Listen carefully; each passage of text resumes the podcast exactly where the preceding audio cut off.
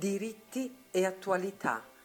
Spazio di pedagogia democratica a cura dell'associazione Libertà e Giustizia. Facciamo politica nella maniera più scomoda possibile, cercando la verità e proponendo una visione lungimirante che conduca al pieno sviluppo della persona umana. La nostra bussola è la Costituzione repubblicana. Anna Arendt scriveva la verità, anche se priva di potere, possiede una forza intrinseca. Qualsiasi cosa possano escogitare coloro che sono al potere, essi sono incapaci di scoprire o inventare un suo valido sostituto. Persuasione e violenza possono distruggere la verità, ma non possono rimpiazzarla. Grazie e buon ascolto.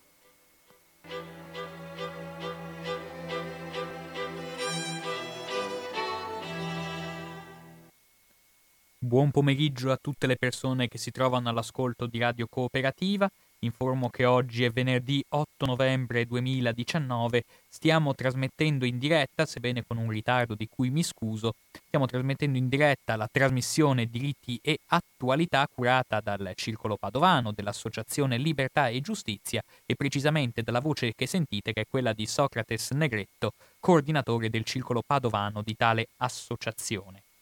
Nell'arco di un approfondimento storico che ha connotato le trasmissioni degli ultimi sei mesi circa di questa trasmissione, riguardante complessivamente le vicende della provincia di Padova, ma incluse in un quadro più ampio, durante la cosiddetta guerra civile, durante quel periodo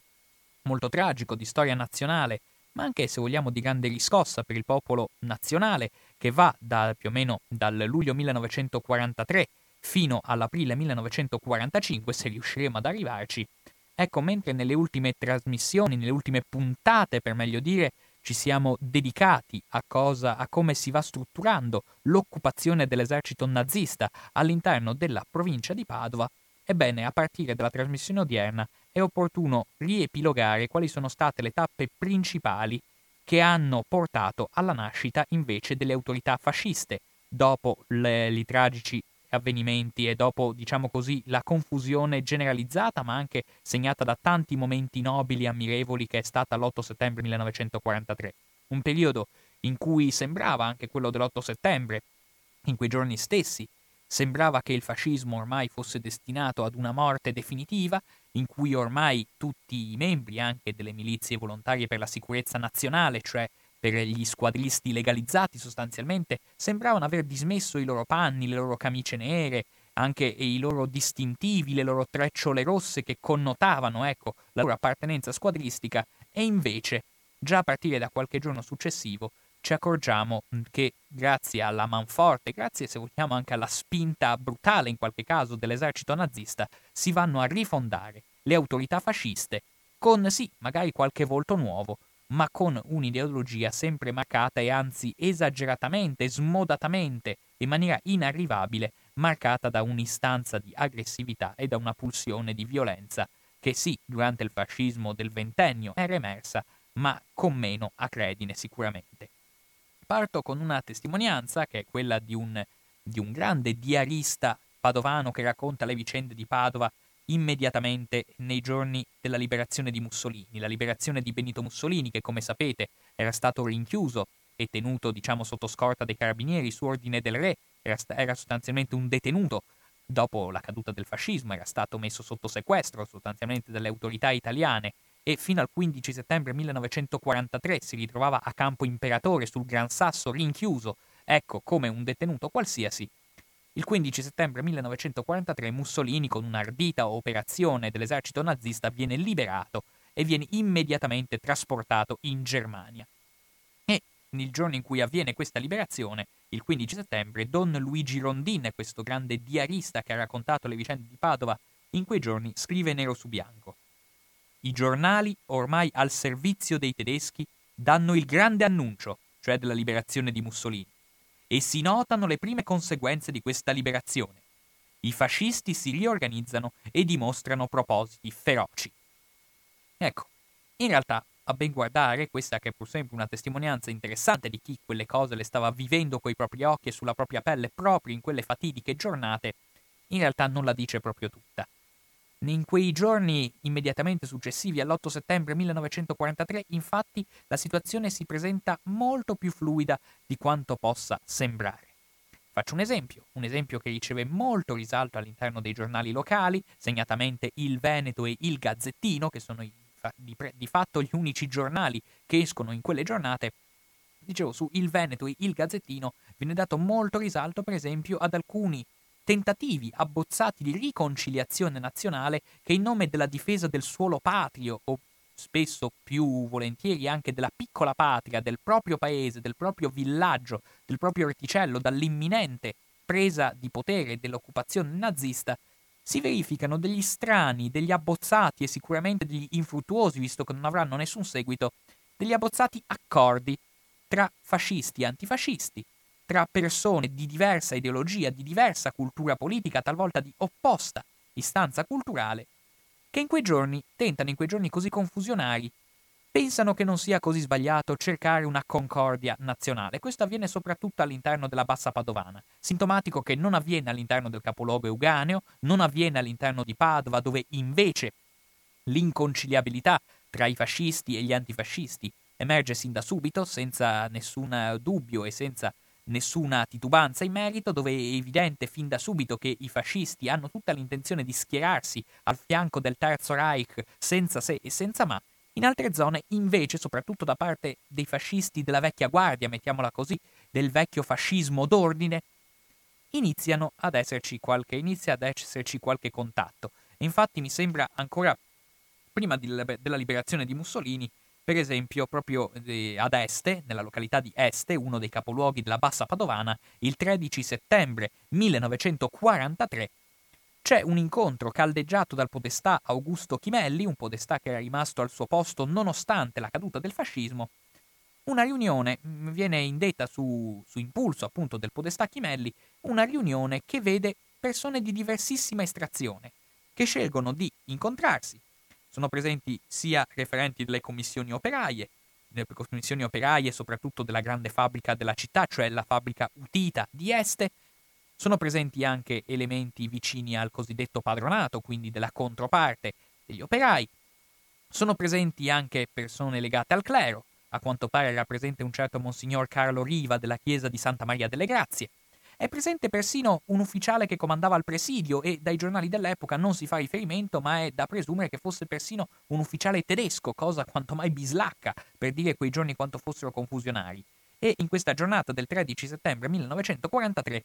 avviene questo abboccamento tra queste diverse persone di diversissima e che di lì a poco torneranno a scontrarsi spesso purtroppo con le armi in pugno, persone diversissime che però lì per lì, in quegli istanti, pensano che tutto sommato non è una cosa sbagliata cercare di formare un'unità di intenti per proteggere il suolo dalle traversie, dalle vicissitudini del conflitto mondiale.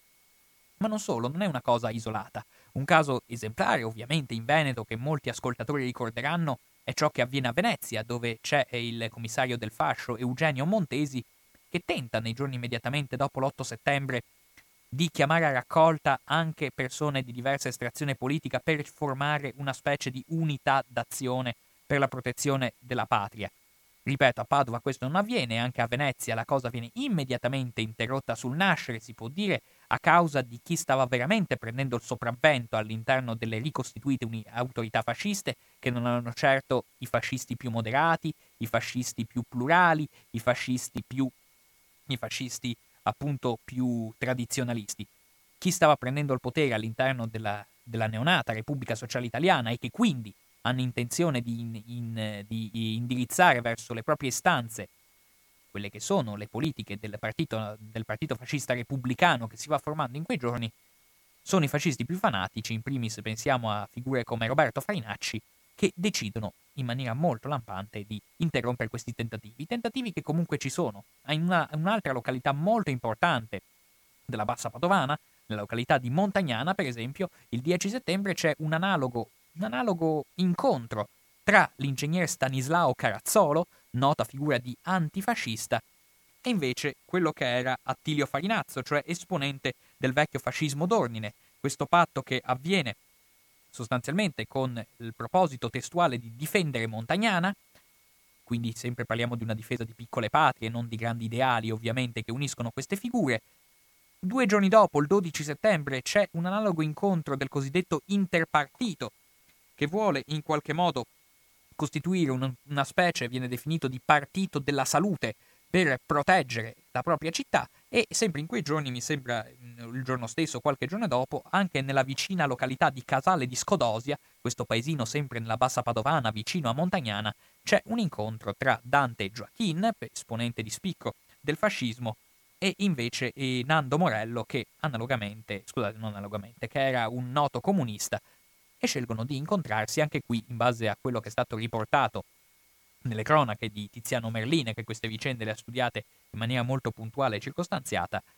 tutti i tentativi che la dicono lunga su quanto fosse confusionario il clima dell'epoca e quanto fosse anche velleitario il fascismo dell'epoca, un fascismo che si trova in una vera e propria crisi di identità, una crisi di identità che lo percorrerà per molto tempo e che anche la liberazione di Mussolini e la costituenda Repubblica Sociale Italiana non riusciranno a scalfire. Infatti, come tutti sappiamo, il 15 settembre Mussolini, dopo essersi incontrato col Führer, con Adolf Hitler, all'interno del comando generale tedesco, del comando supremo tedesco, Mussolini parla dalle frequenze di Radio Monaco ai fascisti italiani e questi velleitari tentativi di riconciliazione nazionale vengono brutalmente dismessi. Mussolini impone una netta, una, una netta radicalità del fascismo, Mussolini impone di, di, di identificare sostanzialmente il fascismo con le necessità dell'occupazione tedesca, e però voglio riportarvelo per intero il discorso che fa, che fa Mussolini il 15 settembre dai microfoni di, di, Radio Monaco. Ve lo riporto per intero perché ci permette di capire poi com'è stato lo snodarsi della vicenda del fascismo italiano dopo l'8 settembre. Ci dice Mussolini, citazione testuale. Ai fedeli camerati di tutta Italia, a partire da oggi, 15 settembre, riassumo la suprema direzione del fascismo in Italia.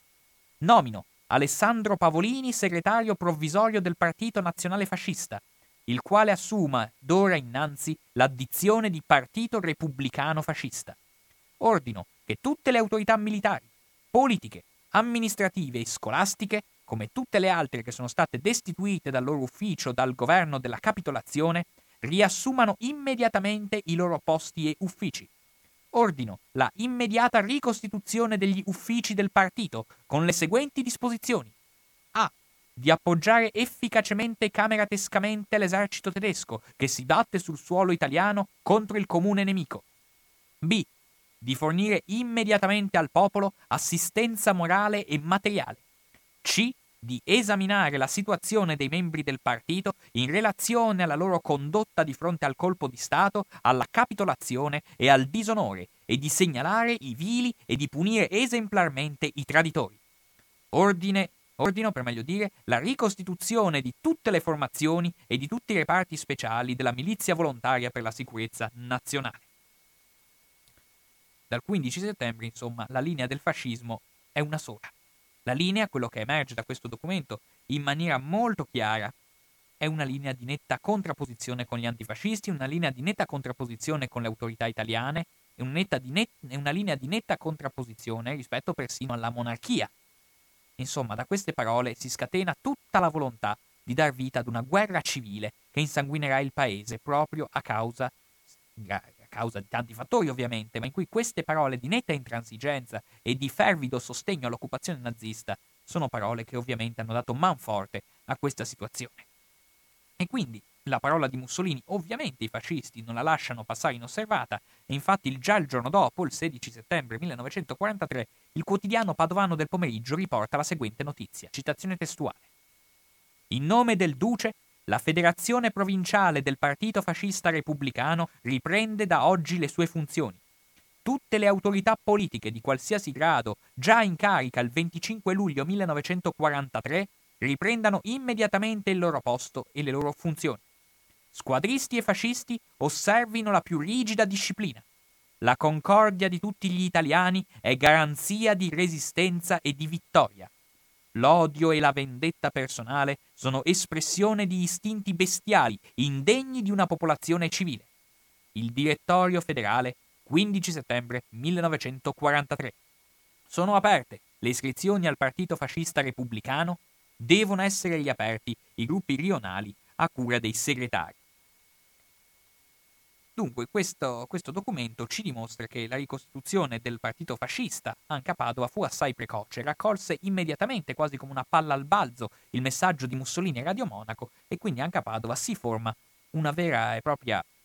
vera e propria segreteria del partito fascista repubblicano, dove i fascisti sono molto pochi, però questo voglio sottolineare, voglio smentire un, un'affermazione che è riportata in una, in una, lunga serie di libri e in pubblicistica anche abbastanza rilevante sulla materia, nel senso che questa cosa viene affermata, che sto per dire, viene affermata per primo da Giorgio Bocca nel suo celebre volume sulla storia dell'Italia repubblicana, in base a cui sembrerebbe, non si sa da quale fonte, citazione testuale dal libro di Giorgio Bocca in cui si dice L'11 settembre 1943 una trentina di fascisti, capeggiati dal noto Utimperger, partono da Trieste per riaprire le sedi del fascio. Il 12 sono a Padova. Un'affermazione che non trova fondamento. Un'affermazione che non trova fondamento alla luce del comunicato che abbiamo letto poc'anzi. In realtà i fascisti a Padova si stabiliscono in maniera autonoma, senza aver bisogno che arrivi qualcuno da Trieste a dargli manforte, senza bisogno che i fascisti triestini si facciano vedere in giro in qualche modo per dimostrare ai fascisti padovani di poter agire indisturbati all'interno della città, perché in alcune pubblicazioni, che dalle parole di Giorgio Bocca insomma hanno estrapolato altre, hanno estrapolato altre conclusioni successive, dando per buona questa definizione, penso a, anche a storici di grande calibro come Ernesto Brunetta, come Renzo De Felice e anche come Marco Borghi, i quali affermano che l'ausilio dei fascisti triestini per la rifondazione del partito fascista all'interno del territorio padovano era necessaria perché i fascisti padovani a quanto pare avevano paura di uscire di casa dopo l'8 settembre, si sentivano ancora particolarmente emarginati e particolarmente, non dico timidi, ma sicuramente recalcitranti a farsi vedere in pubblico. Questa è un'affermazione che in realtà non mi domando seriamente da dove sia stata presa, sembra non avere alcun fondamento e, e tant'è vero che anche a livello temporale appare del, tutto, appare del tutto incomprensibile se si pensa che nello stessa pubblicazione di Marco Borghi, in cui si prende per buona quest'idea secondo cui sono stati gli squadristi triestini a rifondare il, il partito fascista a Padova dopo l'8 settembre, è lo stesso Marco Borghi che, quegli, che in quelle stesse pagine dimostra di come ci sia un'incoerenza temporale dal momento che si afferma che invece i fascisti triestini in quelle stesse ore in cui sarebbero dovuti stare a Padova, si trovavano invece a Venezia, soprattutto parlo del 12-13 settembre 1943, si trovavano invece a Venezia dove in quei giorni, scrive sempre Marco Borghi, occuparono la sede del quotidiano Il Gazzettino e, e fecero anche, e fecero anche come dire, un'occupazione della questura locale. Quindi se i fascisti triestini si trovavano a Venezia difficilmente potevano trovarsi a Padova nello stesso tempo. Tant'è vero che appunto a dar manforte tesi, alla tesi che in realtà i fascisti padovani si sono ricostituiti in maniera completamente autonoma, dopo l'appello e dopo il richiamo di Mussolini senza sollecitazioni esterne, arriva un altro comunicato dei fascisti padovani, che voglio leggervi. Si dice la federazione padovana è stata riaperta da fascisti squadristi della città il 15 settembre come federazione repubblicana. Un gruppo di squadristi padovani si è pure recato a Belluno, dove ha riaperto quella federazione. Quando il 17 settembre un gruppo di squadristi di Trieste è venuto in visita a Padova, ha trovato aperta e funzionante la federazione, contrariamente a quanto è stato pubblicato da alcuni giornali. Insomma, questa è la situazione. Tant'è vero che, appunto, eh, quando eh, questa è la situazione che i, fascisti trovano all'interno del che i fascisti triestini trovano quando arrivano a Padova, trovano una sezione già funzionante, già attiva. Tant'è vero che Pier Antonio Gios, questo grande prelato che ha studiato la resistenza locale, andando a citare un diario dell'epoca, scrive nitidamente nero su bianco, citazione testuale. Tra il 14 e il 15 settembre i fascisti più radicali si riorganizzano. Trovandosi in pochi, fanno venire da Trieste un manipolo di squadristi giuliani che passano ripetutamente per le vie centrali in auto sventolando dei, gagli- ne- sventolando dei gagliardetti. Insomma, quindi, sebbene in pochi, tant'è vero che una testimonianza di un fascista lo dirà chiaramente, a Padova il 17 settembre 1943 eravamo soltanto in 14 a vestire la camicia nera e quindi ad accogliere i fascisti che vengono da Trieste, Ciò nonostante, lo ripeto ancora una volta per smentire una pubblicistica che ha avuto notevole seguito e notevole ascolto, in realtà il fascismo si forma in maniera completamente autonoma. Ciò nonostante, non è solo a Padova che si riforma il partito fascista, il 15 settembre 1943 la federazione del partito fascista repubblicano viene fondata anche a, nella località di Este, sempre a Este abbiamo le autorità, i commissari del fascio, soprattutto le autorità della milizia, che fanno affiggere dei manifesti qua, in cui si rivendica con molto orgoglio la continuità della situazione dell'epoca con quello che era stato il ventennio mussoliniano. Sebbene però c'è da dire, però c'è eh, da dire che eh, i discorsi che nei giorni successivi farà Benito Mussolini per galvanizzare i militi fascisti e cercare di recuperare consensi al fascismo morente dimostreranno una certa differenza di vedute a livello ideologico rispetto al fascismo del ventennio.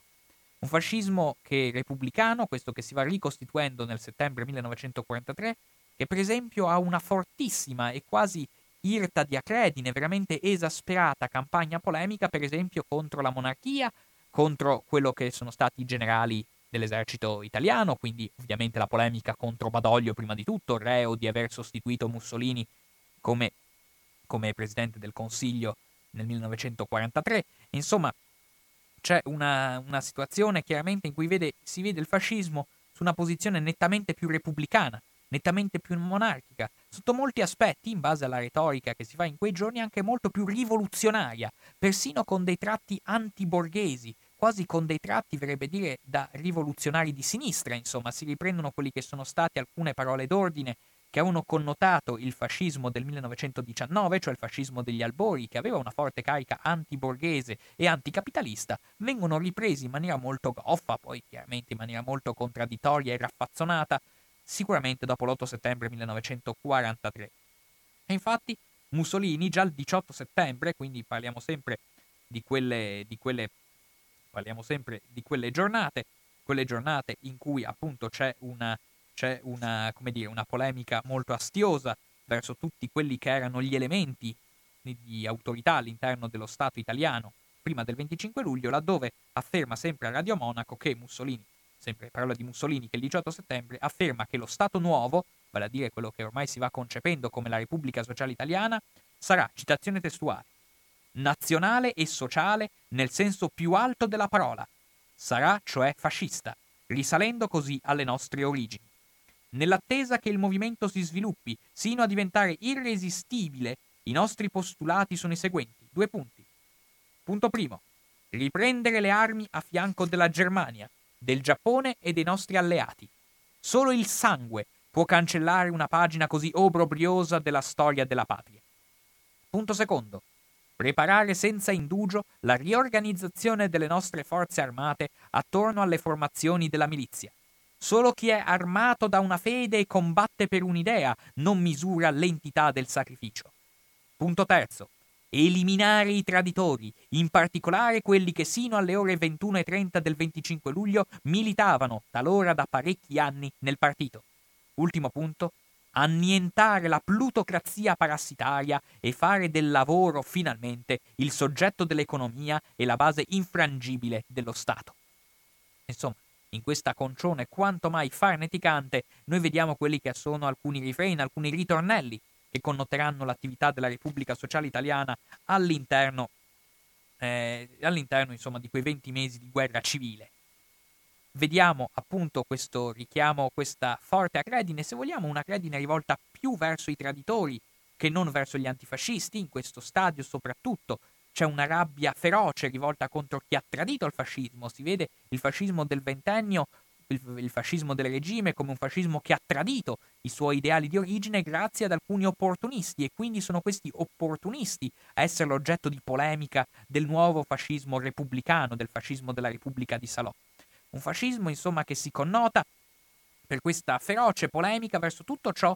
che era stato l'armamentario e l'impalcatura burocratica del partito fino al 1943, di tutto ciò che erano stati compromessi anche con le autorità economiche, il, il richiamo alla plutocrazia è evidente sotto questo aspetto, quindi contro tutti i compromessi che c'erano stati con le autorità economiche, con le autorità militari e con le autorità regie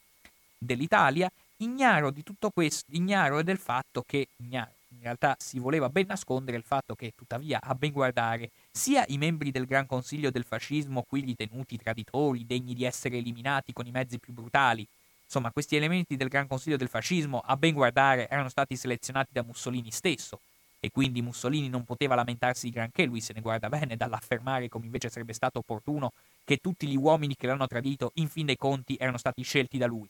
A ben guardare anche lo stesso maresciallo Badoglio e tutte le gerarchie militari erano state nominate su diretto impulso del duce. Però duce se ne guarda bene di dire una cosa del genere nel 1943 soprattutto chiaramente alla fine del 1943. Il duce ha tutta l'intenzione di trovare dei capri espiatori, li trova nei membri del Gran Consiglio da lui nominati, li trova nei vertici militari da lui nominati, li trova persino nella monarchia, quella stessa monarchia che pur sempre aveva dichiarato guerra e che invece Mussolini in questo stadio ha intenzione di accusare di essere stata quasi un ente pacifista, anzi si dice esplicitamente che la monarchia ha sabotato le operazioni belliche del regime, insomma la disfatta militare che rappresenta veramente il punto di più cocente sconfitta del regime all'interno delle campagne militari che hanno connotato l'Italia tra il 1940 e il 1943 vengono imputate esclusivamente non al duce, che lui intende scaricare qualsiasi responsabilità su, su soggetti esterni, bensì su questi presunti e millantati traditori, sabotatori, persone che tramavano alle spalle del fascismo e invece, quantomeno, forse è vero, certo c'è stato un po' di trama alle spalle, ma erano tutte persone che hanno tramato dietro le spalle del fascismo, pur essendo state nominate dal fascismo stesso, quindi un po' di responsabilità sta ovviamente anche in chi ha nominato queste persone senza evidentemente preoccuparsi di, preoccuparsi di vagliarle con la, con, la, con la dovuta attenzione. Quindi appunto i generali dell'esercito anche sono i generali dell'esercito sono oggetto di una pesante verve polemica e non sono pochi, per carità, parliamo sempre di esigue minoranze, però c'è qualche persona all'interno della, della cittadinanza, sia di Padova che della provincia, che in queste parole di Mussolini vede la possibilità di fondare un nuovo fascismo, un fascismo rinnovato, un fascismo più dinamico, un fascismo meno legato agli orpelli alla burocrazia e anche alle reti clientelari e alle reti anche corruttive, tutto sommato, che lo avevano connotato nel corso del ventennio. Insomma, so, c'è qualcuno che si lascia illudere che il fascismo possa risorgere con delle basi più radicali, più rivoluzionarie e tutto sommato anche più popolari, tra molte virgolette. E tant'è vero che forse a seguito di queste spinte che anche il 18 di,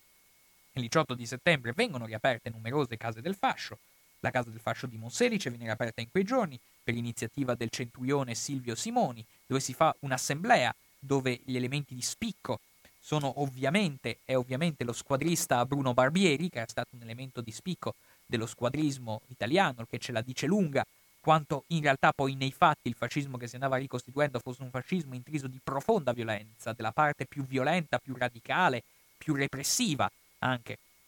del fascismo, dove questi, nei verbali di queste riunioni si spendono le parole di biasimo rivolte verso i traditori della Repubblica Sociale Italiana e in generale in quei giorni vengono riaperte varie case del fascio all'interno della provincia. La prima riunione ufficiale dei fascisti repubblicani padovani viene tuttavia tenuta, parliamo della città di Padova, il 21 settembre 1943 nella consueta sede che era situata già durante il ventennio in Riviera Tito Livio. E invece, qua invece sembrerebbe trapelare, diciamo così, la volontà di rifondare il fascismo su delle basi anche ideologiche, come dicevo prima, un po' più progressiste.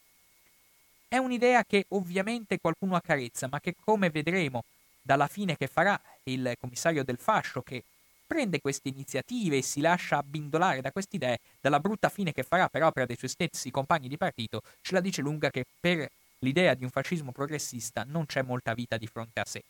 Infatti, insieme alla critica ovviamente feroce verso i traditori, verso le autorità italiane che hanno permesso la caduta del regime, nel verbale del 21 settembre si stabilisce esplicitamente che il partito fascista repubblicano, qua riferito alla sezione padovana, non deve essere, citazione testuale, una semplice copia del vecchio partito, ma divenire più umano e proletario, meno autoritario, più libero, sgombro di teatralità e gerarchismo, di oro e di orpelli, aperto a tutto il popolo, aperto alla discussione e alla libera critica. Siano eliminati, citazione testuale, gli approfittatori, i disonesti e i sabotatori del patrimonio morale del partito e del popolo i violenti per istinto bestiale gli arrivisti, i commercianti di qualifiche squadristiche e di incarichi di comando. Via, o almeno lontano, tutti coloro che con la riprovevole condotta morale e politica provocarono verso lo squadrismo e il partito la sfiducia, l'odio e il disprezzo del popolo. Confermata la fedeltà a Mussolini, ovviamente, si stancisce in un passaggio successivo che, citazione testuale, il 25 luglio 1943 una banda di vili politicanti capitanati da Vittorio Emanuele III e assecondata dal capitalismo giudaico-massonico e da una plebaglia immemore, credette di distruggere, con i segni del romano Littorio, l'opera formidabile della reazione fascista. Gli squadristi affermano oggi che da quel giorno si riaccende più forte e più vivo il desiderio di rinascita, che segni per la storia una nuova data del risorgimento italiano. Quindi, la conclusione, la conclusione a cui si arriva è che, citazione testuale, il nuovo partito fascista repubblicano non ha nulla a che vedere col già partito nazionale fascista. Di questo partito rimangono solo tre cose, due punti. Le idee nazionali e sociali direttrici del 1919, la camicia nera e la fedeltà al duce. Qua è interessante anche, interessante anche notare altri passaggi di questo documento, laddove è vero si stabilisce nero su bianco che eh, da parte del Partito Fascista Repubblicano di Padova, pur con questa enfasi di voler rinnovare il partito anche con delle istanze tra molte virgolette più democratiche, istanze che, lo ripeto ancora una volta, destinate a naufragare abbastanza rapidamente, si stabilisce inoltre, citazione testuale, il Partito Fascista Repubblicano si rende garante della lealtà italiana e della collaborazione degli italiani verso gli alleati tedeschi. Il Partito Fascista Repubblicano farà sì che il forte e generoso esercito germanico potrà ritornare a considerare il suolo italiano come un, un, suolo di generosi e forti alleati e quindi potrà agire da alleato e non più da occupante. Cosa abbastanza sconcertante a ben guardare, considerato quello che stava avvenendo in quegli stessi giorni. Chi scrive queste parole, su questo voglio soffermarmi, è un certo Enzo Pezzato. Enzo Pezzato che era stato un volontario di guerra, anche mutilato di guerra, ma apparteneva a una generazione abbastanza giovanile del fascismo e questo forse spiega questa istanza così progressista ma anche così velleitaria di virare il fascismo su posizioni più progressiste. È una velleità appunto, tant'è vero che Enzo Pezzato, chi scrive queste parole, non farà una bella fine. Questo commissario del fascio padovano verrà sollevato dall'incarico già ai primi di ottobre del 1943, verrà destinato in una zona, come dire, verrà confinato in una zona molto difficile da gestire per i fascisti, mi riferisco alla zona di Trieste, dove Enzo Pezzato, che lui già con esperienza universitaria, mi sembra che fosse stato segretario del GUF e direttore del periodico universitario fascista Il Bo,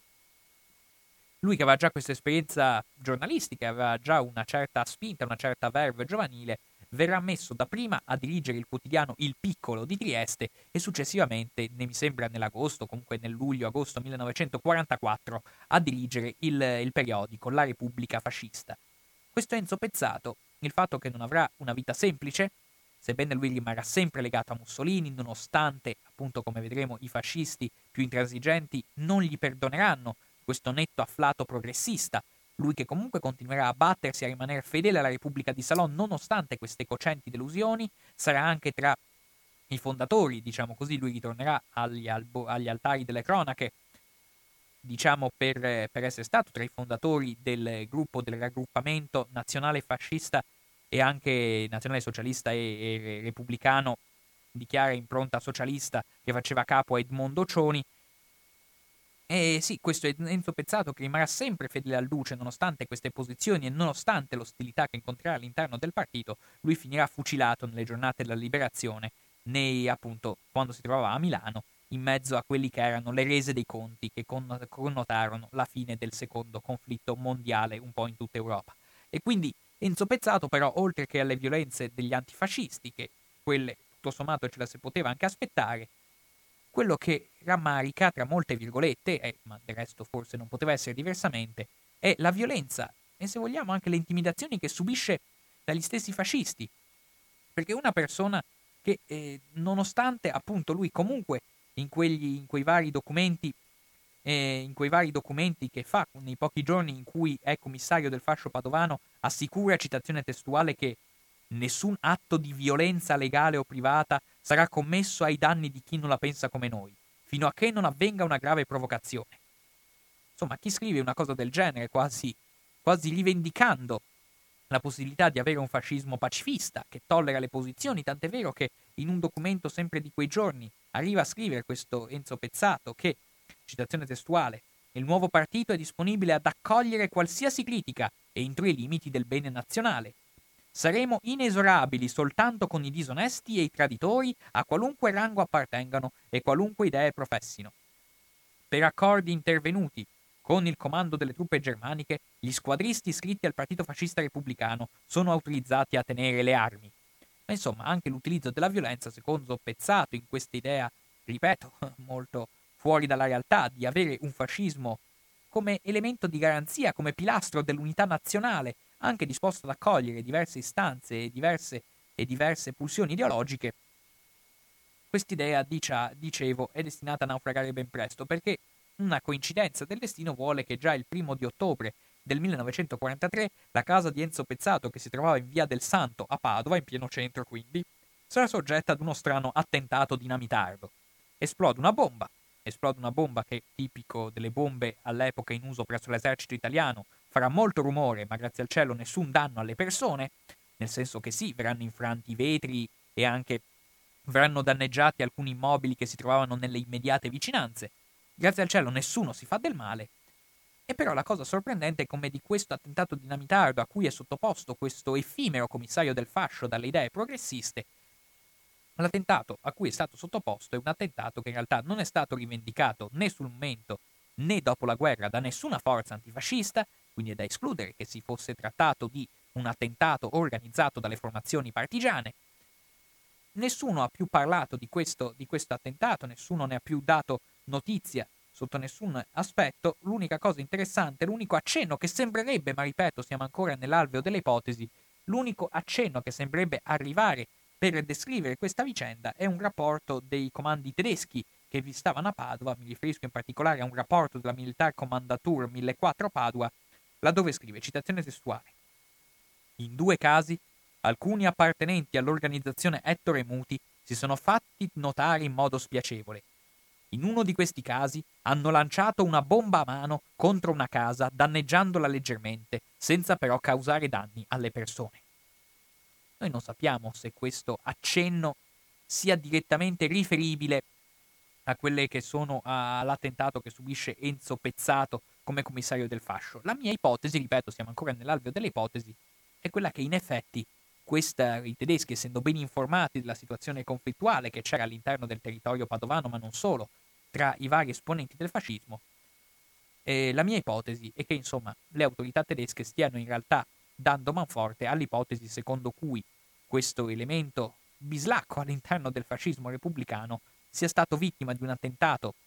intimidatorio da parte dei suoi stessi compagni di partito che per vari motivi di, intimi- di intimidazioni, ma forse soprattutto per la sua istanza progressista, hanno tutta intenzione di togliere di mezzo, quantomeno nella migliore delle ipotesi, far prendere un bello spavento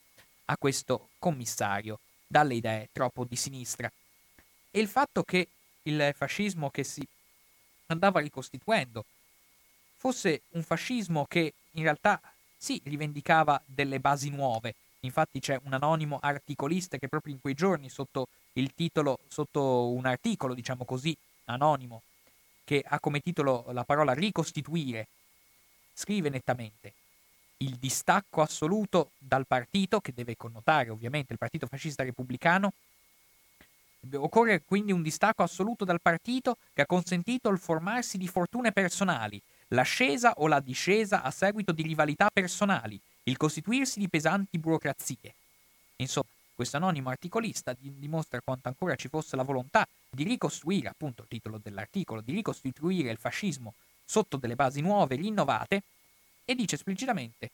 chi vorrà iscriversi dovrà fare domanda che sarà vagliata da una commissione di generale fiducia. Ed è interessante che in quegli stessi giorni persino Pezzato, in uno dei suoi ultimi atti come commissario del fascio padovano, scrive esplicitamente che lui si è impegnato in prima persona, citazione, ad evitare non solo qualsiasi atto di violenza, ma anche l'espressione di qualunque privata recriminazione o animosità. Fino a che, si intende, non si giunga da altra parte ad una provocazione. Insomma, ci troviamo in un contesto, in un contesto molto tragico, tutto sommato, in cui c'è una, c'è una grave confusione ideologica all'interno del, del, del fascismo, all'interno delle forze fasciste che vanno riaggregandosi dopo l'8 settembre. Certo è che però le posizioni più progressiste sono destinate a lasciare rapidamente il posto grazie a delle intimidazioni che, come abbiamo visto, probabilmente giungono dagli stessi compagni di partito. E quindi Pezzato, come abbiamo detto, viene immediatamente liquidato e trasferito senza troppi, senza troppi convenevoli nella, nella, zona di Trieste, zona difficile perché lì era una zona sotto la diretta amministrazione tedesca, apparteneva infatti, come abbiamo visto anche nelle scorse puntate, all'Operation Zona Adriatische Kustenland, quindi sotto il diretto controllo non degli italiani, bensì del Terzo Reich, che lì aveva proprio un suo Gauleiter della Carinzia, un certo Rainer, che era una figura notevolmente dispotica e che lasciava ben poco margine di azioni a quelli che erano i fascisti italiani, ebbene, il fatto che Pezzato sia stato liquidato e che al posto di, di Pezzato abbiano trovato posto come membri, come membri di estremo rilievo all'interno del Partito Fascista Repubblicano di Padova, figure legate allo squadrismo più fanatico come il già citato Bruno Barbieri, come Diego Benetollo e come Dumas Sogli, che erano noti per la loro carica di violenza squadrista che aveva connotato tutto il loro agire politico, ce la dice lunga di come il fascismo repubblicano, più che su basi progressiste, che pure si cercherà di river- rinverdire sulla base appunto poi alla fine di slogan ideologici e nulla più, in realtà il fascismo repubblicano andava connotandosi per una gigantesca ed una spaventosa, oserei dire per una, per una spaventosa ideologia di violenza, ideologia che porterà alla guerra civile e che, dove non mancheranno diciamo così, anche rese dei conti molto furibonde all'interno dello stesso, all'interno dello stesso partito, all'interno, stesso, all'interno delle stesse formazioni fasciste, in cui appunto in questo stadio il, la lotta contro l'antifascismo viene sostanzialmente equiparata alla lotta da condurre nello stesso momento contro i cosiddetti badogliani, contro i fascisti traditori, ed è in questo momento in cui anche molti fascisti, come potete intuire capendo questo andazzo di confusione, capiscono che forse può essere anche il, il momento buono per dar vita ad alcune, ad alcune vendette, insomma, ad alcune ripicche personali che se nella rigida organizzazione del partito fascista durante il ventennio non erano possibili, in questo clima di confusione seguito all'8 settembre si può in qualche modo, si può in qualche modo dar vita a qualche rivalsa personale che fino a quel momento è rimasta sopita. Infatti questo triunvirato che comanda il partito fascista repubblicano a Padova si, diciamo così, trova immediata trova immediatamente capri espiatori, andando chiaramente a, a considerare indesiderate figure che invece nel fascismo avevano avuto un ruolo importante in territorio padovano, come pensiamo a vecchi squadristi ormai sempre più invisi alla città, evidentemente invisi anche a molti membri del fascismo come Fuga e Pugina. Ma pensiamo anche al fatto che in quegli stessi giorni vengono riputate indesiderabili più per motivi, lo ripeto, di antipatia personale che per istanza ideologica una persona di estremo rilievo per lo squadrismo padovano come Francesco Toderini, oltre a un certo Vittorio Miazzi che era un importante industriale di ciclomotori, mi sembra, o comunque di veicoli all'interno,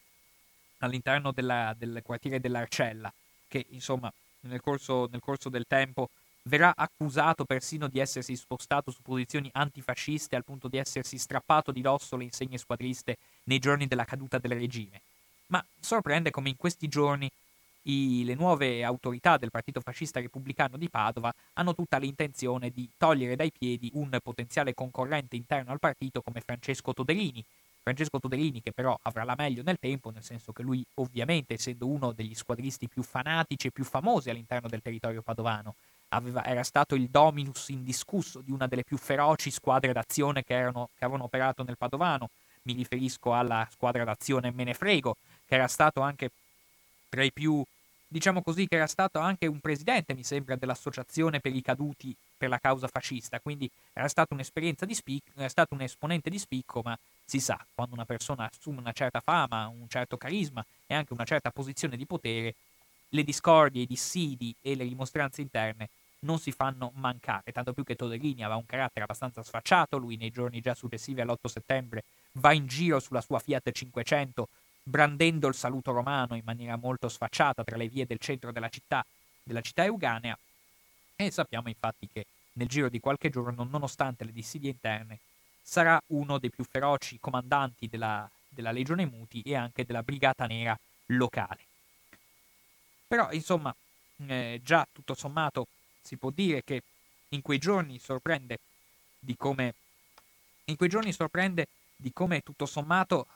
la sempre più, la sempre più marcata volontà di Benito Mussolini di dar vita ad un governo repubblicano renda evidente la separazione, la vera e propria frattura nazionale tra un fascismo che ormai rispetto alla monarchia e rispetto anche ai giuramenti fatti verso la monarchia si pone in netta antitesi. Abbiamo visto in maniera molto lampante, eh, abbiamo visto comunque in maniera molto lampante di come Mussolini abbia veramente voglia di marcare una netta cesura rispetto a tutte le autorità italiane, andando quindi contro, lo ripeto, quello che farà sorprende che molti ufficiali, penso a Rodolfo Graziani, loro pur di seguire il fascismo fino alla morte col fanatismo che lo contraddistinguerà,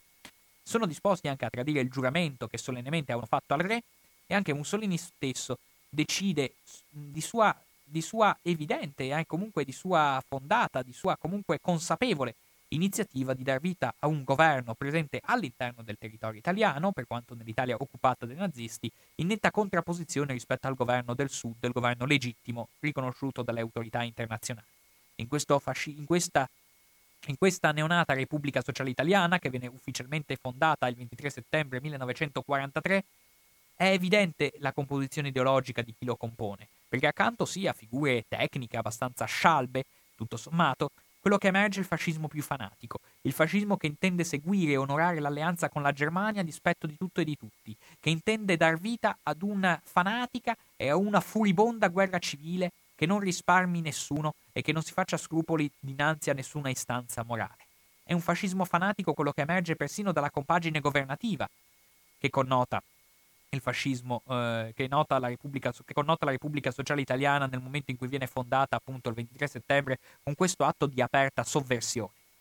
Questo atto di aperta sovversione che vede appunto il formarsi di questo esecutivo che, in cui all'interno delle nomine, oltre che Pavolini, segretario del partito fascista, come già detto, viene nominato Ricci come comandante della milizia, trova notevole spazio anche il maresciallo d'Italia Rodolfo Graziani, che lui nelle sue memorie dirà che l'adesione alla Repubblica Sociale Italiana nasceva da un'ostilità verso il maresciallo Badoglio, ma comunque Graziani viene meno al suo giuramento di fedeltà alla monarchia per seguire Mussolini e l'esercito nazista fino alla fine. Troviamo nella compagine governativa persone come il ministro degli interni Guido Buffarini Guidi, il ministro dell'istruzione, il, costitu- scusate, dell'istruzione, il ministro dell'educazione nazionale, vale a dire il costituzionalista Carlo Alberto Biggini. In quella stessa compagine governativa Trova posto anche Gai come ministro dell'economia corporativa, trova posto anche eh, Tringali Casanova come ministro della giustizia, trova posto anche Mezzasoma come ministro della cultura popolare, insomma tutte persone direttamente afferenti ad una istanza fascista quanto mai fanatica e quanto mai desiderosa di spendere tutte le sue energie in un brutale crepuscolo degli dei per onorare l'alleanza tedesca e sviluppare tutta la, sua, la propria carica di violenta aggressività contro quelli che vengono reputati i traditori del fascismo, si tratti delle forze badogliane oppure delle stesse, oppure, oppure delle stesse forze, oppure dicevo delle, delle, stesse, delle stesse forze antifasciste. Bene, a me sembra che complessivamente di aver parlato anche fin troppo, abbiamo ancora qualche minuto. Se qualche ascoltatore vuole intervenire su questo argomento, abbiamo affrontato complessivamente eh, la tematica inerente alla ricostituzione del partito fascista repubblicano a Padova, ci dovremo tornare anche in qualche altra occasione. Adesso sentiamo la chiamata, sì, pronto? Sì, buonasera. Salve. Senta, io sulla questione padovana non è che ho tanto da dire, ma io ho da dire una cosa a lei. Lei quando inizia la trasmissione c'è diciamo così, una sigla, la quale dice che il vostro faro è la Costituzione repubblicana. Ora vede, quando c'era da, da essere contro Renzi, e per me giustamente essere contro, non, non discuto sulla faccenda dell'essere contro a Renzi. Ma quando c'era da, da essere contro a Renzi, c'era una trasmissione sì e una no che prendeva come scusa la difesa della Costituzione. Adesso che ci sarebbe invece da difendere la Costituzione, perché mi scusi, eh, poi se lei non condivide me lo dici, ma abolire i parlamentari, come è stato fatto dal partito più di destra che esiste oggi in Italia. In senso abolirli tu cur, senza fare né leggi né, né contro altari né, né, contro, né bilanciare i poteri, significa eliminare le minoranze dal Parlamento. Ora, uno degli aspetti della Costituzione è quello che si è fatta carico di salvaguardare le minoranze fino dal, dal suo essere scritta, cioè anche mentre la scrivevano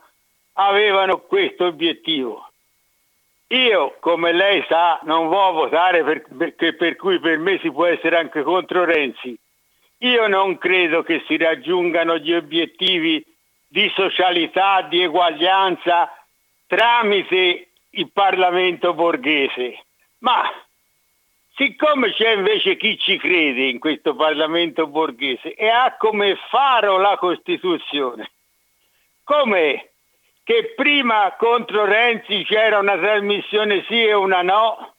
e oggi c'è qualsiasi tipo di trasmissione, basta non parlare de- della difesa della Costituzione, perché diventa spontaneo credere che purtroppo io mi chiamo Luigi,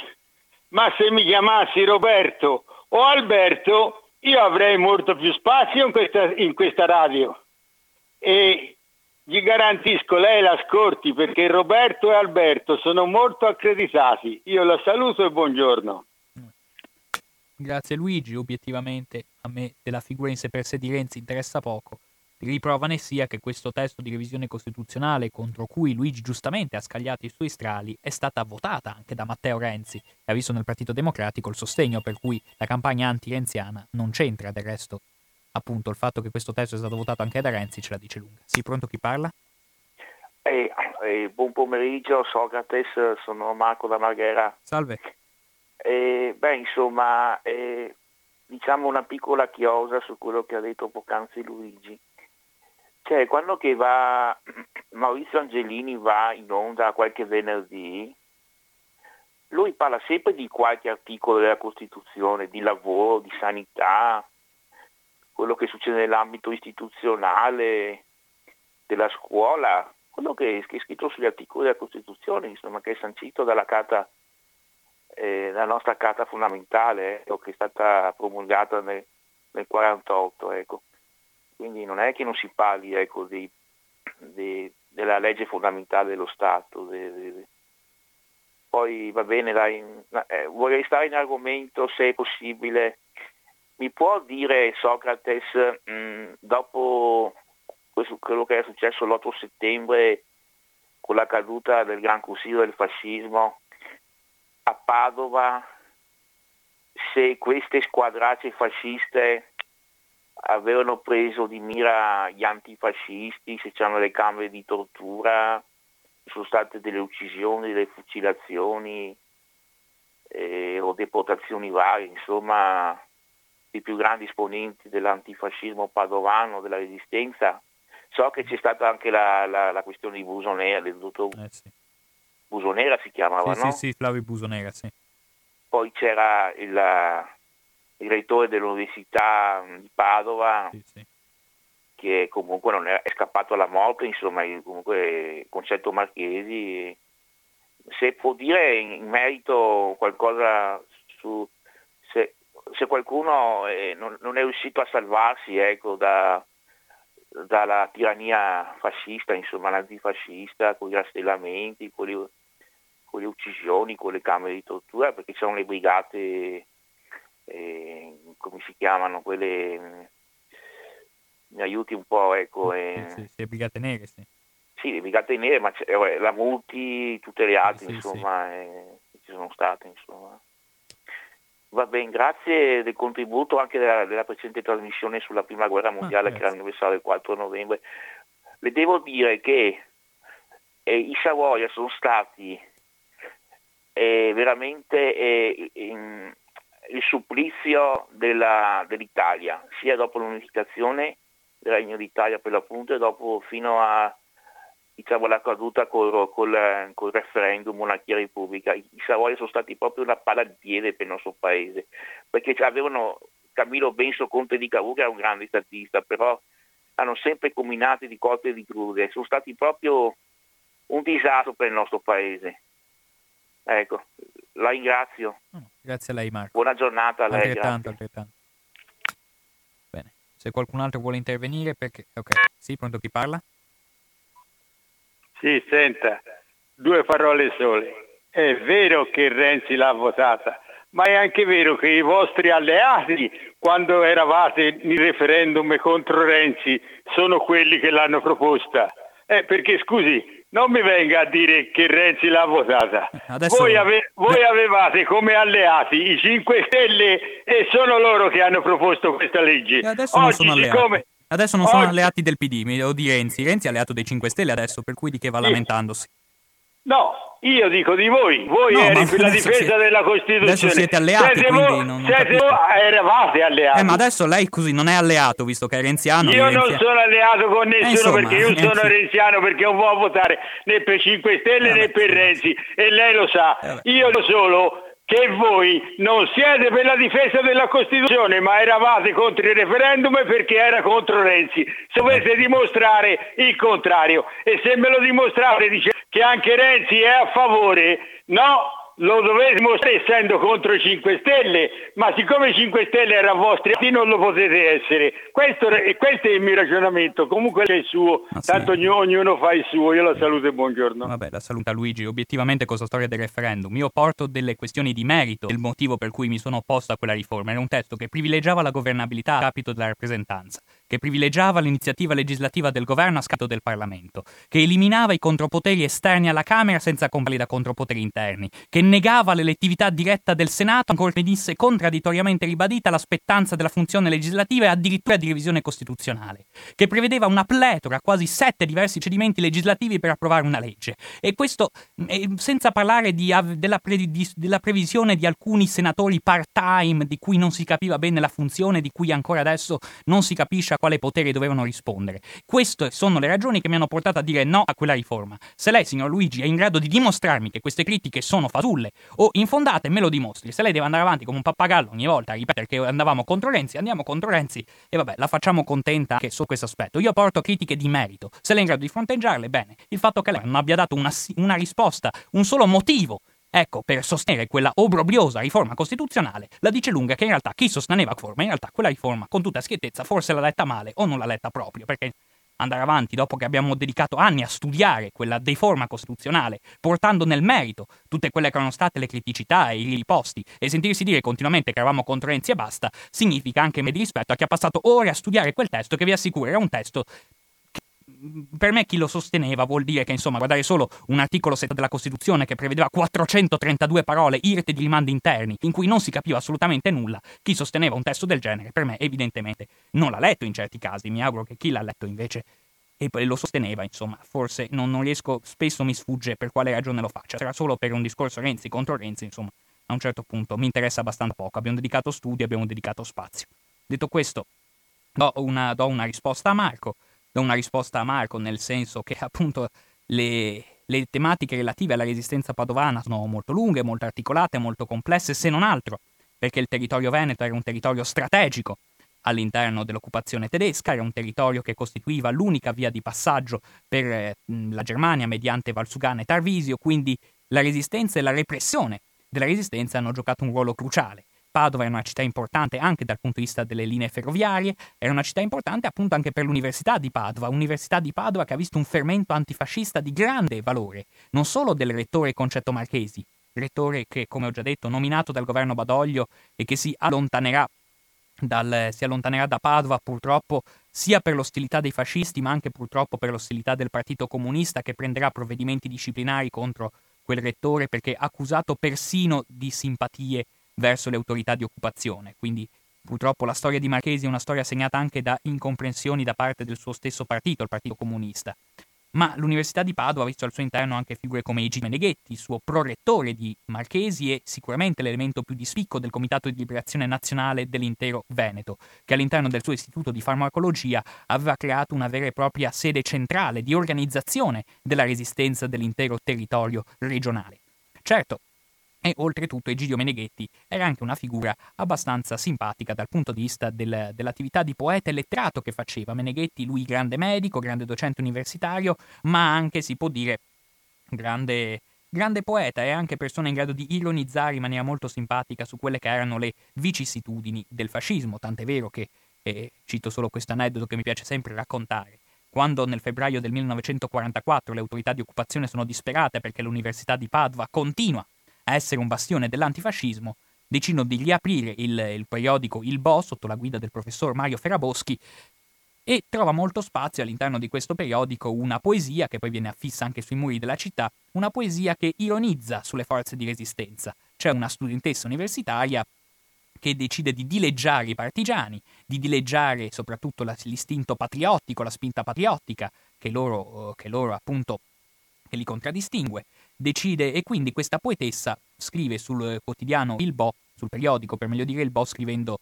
eh, Ve lo dicono i vostri padri accorsi al Piave, due punti, siete dei ladri, riferiti alla resistenza. Egidio Meneghetti, nella sua forma di mobilitazione antifascista, non si fa scappare due volte l'occasione, decide di rispondere letteralmente per le rime a questa poesiola, scrivendo nero su bianco e facendo affiggere questa poesia sui muri della città sotto la poesia fascista, scrivendo chiaramente la poetessa, per rimar compadri, ha coniato l'epiteto di ladri, ma si tratta soltanto di una svista, perché ladro fa rima con fascista. Insomma, l'attività di resistenza all'interno di Padova e dell'università è un'attività anche che ha conosciuto, eh, come dire, un'attività anche molto intelligente, fatta di sabotaggi molto curiosi, come quando vennero, eh, come dire, spalmate delle fiale incendiarie su, sulle poltrone del teatro dove sarebbero seduti i gerarchi fascisti e quindi queste fiale incendiarie poi prendono, fanno prendere fuoco alle divise dei membri mh, mm, più in vista del partito. Insomma, vediamo come all'interno dell'università, soprattutto sulla spinta non solo di Meneghetti, ma anche dell'assistente di ingegneria Otello Pighin, purtroppo un martire della resistenza perché verrà ucciso il 7 gennaio 1945 sul ponte del Barbarigo, Ecco, ce la dice lunga su quanto uh, l'Università di Padova fosse un luogo importante di fermento antifascista, anche di un antifascismo intelligente che sapeva essere anche arguto, sagace e proprio forse alla luce anche di questa attività di resistenza, quanto mai evidente, è da sottolineare anche, da sottolineare anche come dire, il ruolo che in questo, in questo aspetto ha giocato la repressione dell'antifascismo. Infatti il signor Marco ha fatto una domanda anche che mi richiederà queste cose ben inteso sono cose che verranno affrontate nel corso di questa trasmissione richiederanno molto tempo per approfondirle. Faccio solo dei tratti generali per far capire quanto sia stata spietata e feroce l'attività di repressione dell'antifascismo che si cretizza ovviamente a partire soprattutto dall'estate del 1944. Un'estate del 1944 che vede, diciamo così, il suo apice nell'evento tragico che il signor Marco ha accennato, cioè il 17 agosto 1944, a seguito dell'omicidio di un fascista, omicidio ancora avvolto nel mistero, un omicidio che quindi la responsabilità partigiana non è ancora stata accertata, anzi, per molti aspetti è da escludere, ma ecco, a seguito dell'omicidio di un fascista c'è stata una crudelissima rappresaglia che si è concretizzata in due momenti distinti. Nel senso che nel pomeriggio del 17 agosto 1944 eh, c'è stata l'impiccagione nel centro di Padova di tre, esponenti, di tre esponenti di tre persone di carcere per diverse ragioni, e, e tre, questi tre impiccati, cui voglio ricordare, sono Flavio Busera, Clemente Lampioni ed Ettore Caldroni, sono delle figure che hanno dato la propria vita comunque essendo stati brutalmente uccisi da una forza così errata come l'occupazione nazifascista. Insomma, queste tre persone sono state impiccate il, il ricordo più, più, luminoso va sicuramente a Flavio Busonera, grande attivista prima comunista poi socialista del Cavarzano, una grande figura anche impiccata sempre in, nel, nel momento di quella rappresaglia è quella di Clemente Lampioni, ultimamente rivalutato, considerato per anni nulla più che un delinquente a causa dei suoi trascorsi nel banditismo comune, ma che durante la Resistenza è stato il commissario politico di una delle più importanti formazioni partigiane venete, cioè la Brigata Stella, che operava nel territorio vicentino. E quello stesso giorno in cui vengono impiccati Busonera, Lampioni e Calderoni, la rappresaglia purtroppo vede un prosieguo in serata quando vengono fucilati presso la caserma di Chiesa Nuova Nord altri sette detenuti, tra cui spicca il il comandante della brigata in cui operava Clemente Lampioni, vale a dire Luigi Piero Bon, nome di battaglia Dante, giovanissimo studente della facoltà di lettere, o proveniente dall'Alto Padovano, proveniente dal Cittadellese, che aveva dato un contributo notevolissimo per la resistenza e per la lotta antifascista all'interno del territorio vicentino e tutti ricordano soprattutto le sue azioni ardimentose di grande successo anche condotte contro i ministeri, soprattutto il sottosegretariato alla Marina della Repubblica Sociale Italiana presente nella zona di Montecchio Maggiore in provincia di Vicenza. Quindi il ruolo, che, il ruolo giocato ecco, da, da, Padova nel corso della Resistenza è stato un ruolo molto importante. Abbiamo detto questa feroce rappresaglia che ha fatto complessivamente dieci vittime, è stato il primo atto di crudele repressione del movimento antifascista della città, che poi ha avuto altri momenti che, sono, che hanno visto loro apice, chiaramente soprattutto potete intuire dal settembre 1944, quando proprio a Padova, in via San Francesco, e nella, purtroppo una, nella Villa Giusti, insomma, nel Palazzo Giusti per meglio dire, situato in via San Francesco, ha preso, uh, ha preso, uh, ha preso si è installata, per meglio dire, una efferata banda di criminali fascisti, le cui torture purtroppo sono passate per parecchie generazioni nella memoria di un numero consistente di padovani. Mi riferisco alla Banda Carità, su cui torneremo in qualche puntata di Radio Cooperativa, la Banda Carità, questa banda di crudeli assassini, di crudeli, di efferati torturatori provenienti soprattutto dalla zona toscana, che si instaura a Padova e conduce un'attività di repressione del movimento antifascista avvalendosi delle pratiche di torture, di violenza carnale tra le più efferate possibili. Molto celebri rimangono purtroppo le macchinette con cui veniva eh, attribuita la scossa elettrica ai poveri, eh, alle povere persone catturate dalla banda di Mario Carità, questa banda carità che quindi a Padova gioca un ruolo di repressione assolutamente crudele, spietato ed efferato. Ci sono persone che sono uscite dall'esperienza della banda carità cambiando il colore dei capelli da un giorno all'altro, tanto è il trauma subito. E le parole di Egidio Meneghetti, Egidio Meneghetti che non a caso venne catturato dalla banda carità proprio nell'autunno del 1944, in una retata che purtroppo, eh, in una retata, opera del tradimento di Mario Santoro, che permette di sgominare interamente e di, eh, di catturare l'intero comando partigiano, l'intero comando del Comitato di Liberazione Nazionale presente nel territorio veneto, quindi una retata che fornisce alla banda Carità molti elementi che sono sottoposti alle torture più efferate. Egidio Meneghetti, abbiamo detto già prorettore dell'Università di Padova ed illustre esponente della facoltà di medicina, viene brutalmente torturato, lo stesso Otello Pighin, nome di battaglia Renato, che abbiamo già accennato prima, viene ucciso sempre dalla banda Carità, appunto come già detto sul ponte del Barbarigo. Un'altra vittima illustre della banda Carità, il che ce la dice lunga su quanto fosse purtroppo, eh, c'è da dire purtroppo anche riuscita la loro attività di, eh, di efferata repressione del movimento antifascista, ce l'abbiamo anche in un altro atto di repressione molto crudele che avviene il 21 dicembre 1944, quando viene brutalmente assassinato Francesco Sabatucci, nome di battaglia Franco che aveva assunto da poche settimane, si può dire, il comando delle brigate Garibaldi presenti all'interno del territorio padovano. Quindi abbiamo anche la morte di Francesco Sabatucci che tutti gli anni ricordiamo nel luogo del suo atroce supplizio, vale a dire in via Configliachi a Padova. Insomma, adesso io ho potuto dare solo un tratto molto generale su quelle che sono state le vicende della resistenza padovana, potrei citarne molte altre, ma ovviamente il tempo non ce lo consente. A me a questo punto non resta che salutarvi, ringraziarvi, come al solito invitarvi a non lasciare le frequenze di Radio Cooperativa, poiché a partire dalle ore 17.30 andrà in onda una replica della trasmissione Zenobia. Un caro saluto, a risentirci.